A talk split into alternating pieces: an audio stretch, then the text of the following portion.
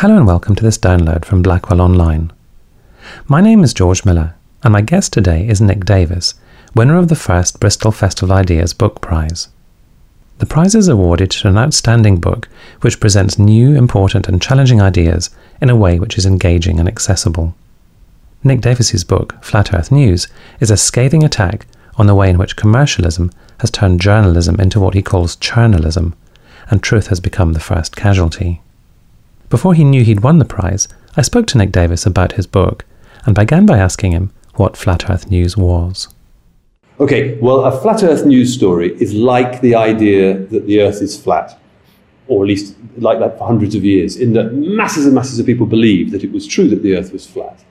But then when finally somebody checked, they discovered that what they believed wasn't true.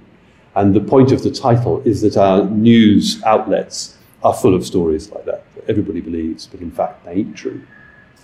Yeah, there, there is this unwritten rule in Fleet Street that dog doesn't eat dog, which means that we write about everybody else, but we won't write about ourselves or each other.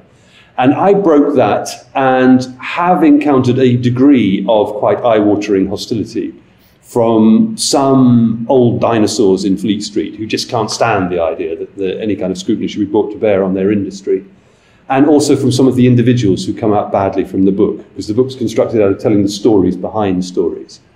But beyond that, I had masses and masses of very reassuring support from journalists who were glad that somebody has tried to explain what goes wrong in our newsrooms.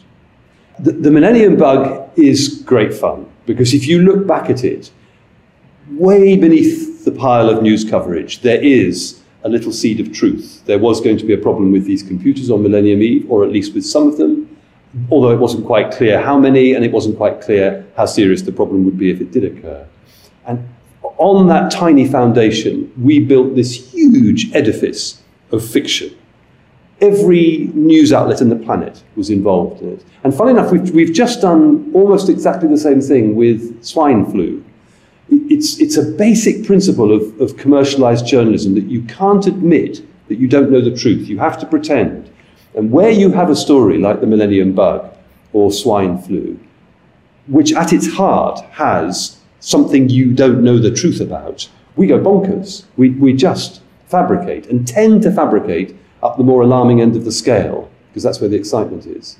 So, uh, journalism is this word I use to try to describe journalists being chained to their keyboards. And instead of going out and making contacts and finding stories and checking facts, they're just sitting there churning out unchecked secondhand material from wire agencies and from the PR industry. And, and it makes it structurally likely that they'll fail to tell the truth, which is rather serious. The, the impact of the internet is very, very complex. I mean, on the one hand, it makes it much easier for a journalist chained to his desk to do research. On the other hand, it makes it much worse because it brings the deadlines forward. We, if we're filing for a website, we no longer even have until the end of the day to research and write our stories. And if you look at the big picture, it's destroyed the financial model which has previously sustained editorial operations, although maybe there's some way in which we can develop a new model for electronic newspapers. It's very, very complicated. Uh, and it, it would be wrong to blame the internet for the demise of the quality of news reporting. It's really to do with the takeover of our news organizations by huge corporations who don't give a damn about the quality of the news they produce. They just want to make money out of us.